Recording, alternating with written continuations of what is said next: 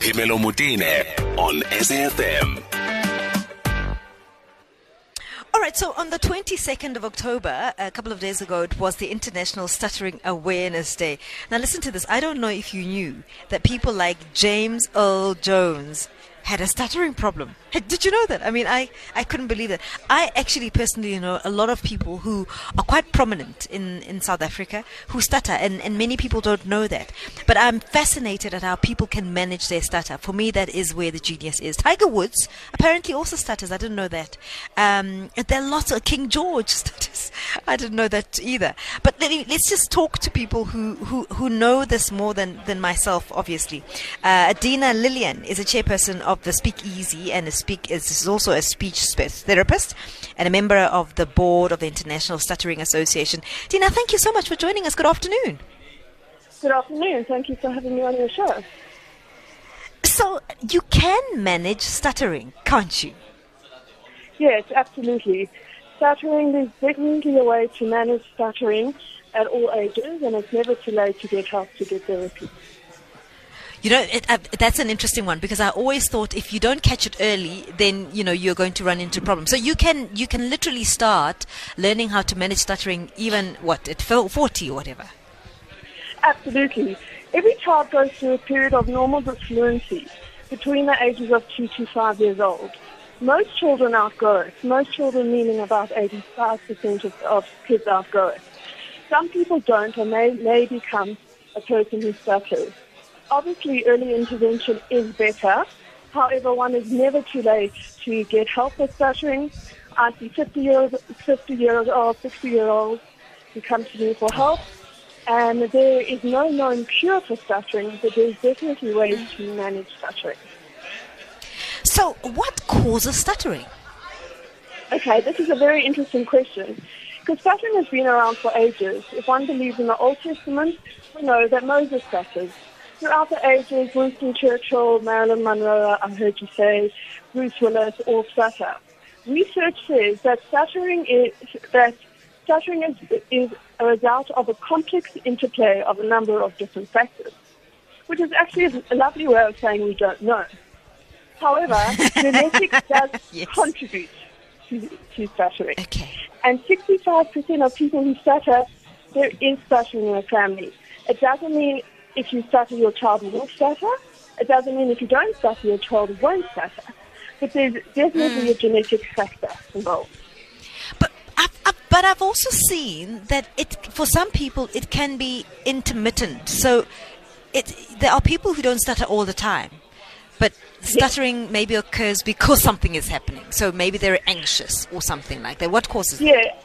And what you touched on is also it's, it's very interesting and it's important to realize. And people think that stuttering is caused by anxiety.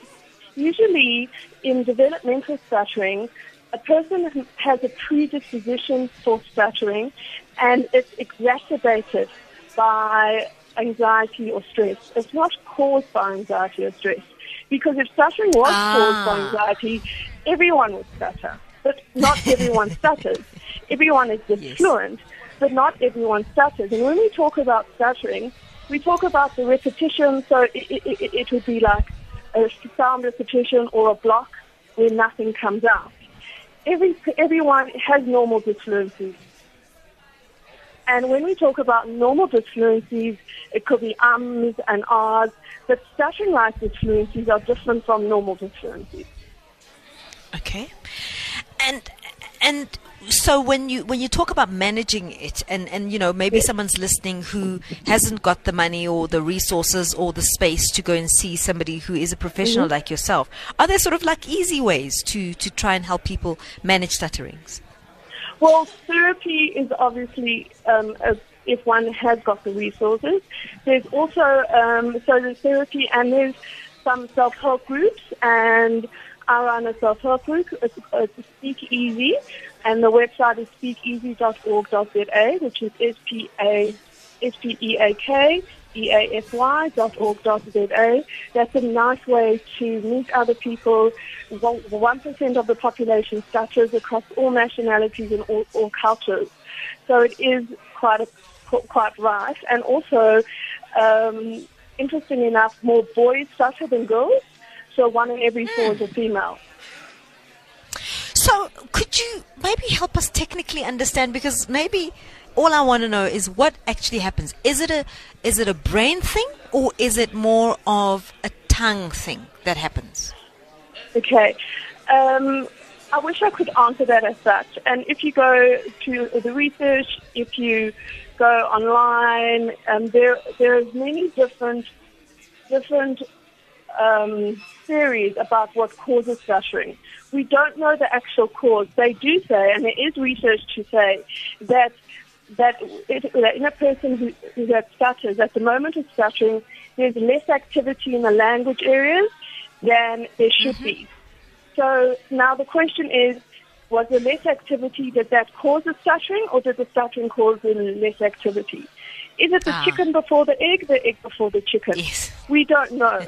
but that doesn't actually help the person who's stuttering as such. Um, but it's interesting to know. What we also know is at the moment of stuttering, and if you speak to a person who stutters, they say, you know, the words just don't come out. And it's really mm. frustrating, mm. as you can imagine, because the person who stutters knows exactly what he or she wants to say.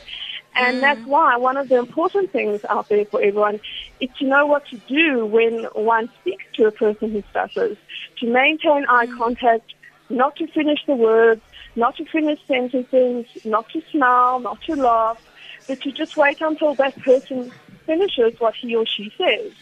Because when a person starts stuttering, or when a child first stutters, it's just the behavior, usually. It's just the repetitions or the block block where a person can't get a word out. Over time, what happens, there may become a psychological component.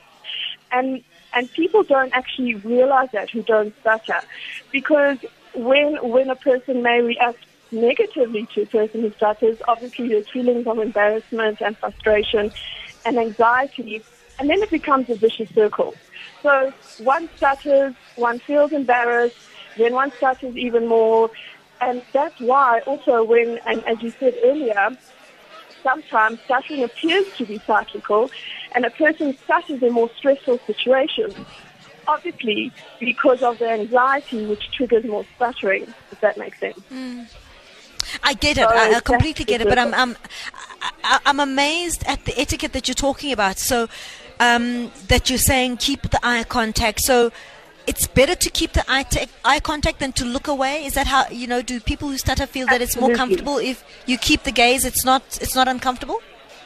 Most most people who stutter, it's really important to maintain eye contact because if you're looking away, if you're speaking to someone, and that someone looks away, one thinking, are, are, you not interested in what I'm saying? Why is he looking mm. away? When you're having a conversation with someone, usually one's standing in front of someone, one's sitting in front of someone, and there's, there's normal eye contact, right? Obviously, one doesn't stare, but one doesn't look away.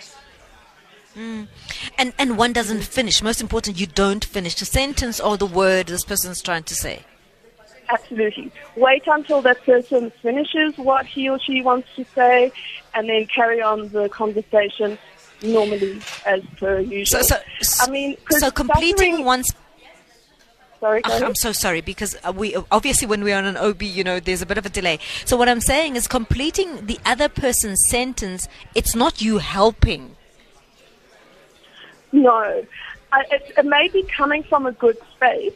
It definitely may be coming from a good place in terms of helping the individual finishers finish the sentence, but sometimes for a person who stutters, and mostly, um, they report feeling very frustrated because I know what I want to say.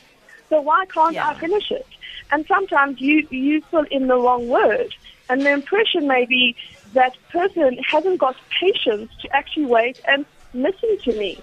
Or does, you know, I remember a client of mine saying, and one of the very diffi- one of the situ- one of the most difficult situations for a person who stutters, ironically, is saying their name. So going back to school, if you remember in the classroom situation where you go around and you have to say your name is, your name is, your name is, right? For a person who mm. stutters or a kid who stutters, that's very, very difficult. And I came to this individual and she had to say her name and she couldn't say her name. And she said to me, I felt so stupid. I felt like people thought I forgot my name. So it's not that people forget, it's that it just doesn't come out. Dina, thank you so much for that. Uh, really appreciate the time you've given us. Dina Lilian, who's a chairperson of Speakeasy. She's also a speech therapist. And we're talking about stuttering as it was the 22nd of October was World International Stuttering Awareness Day. The famous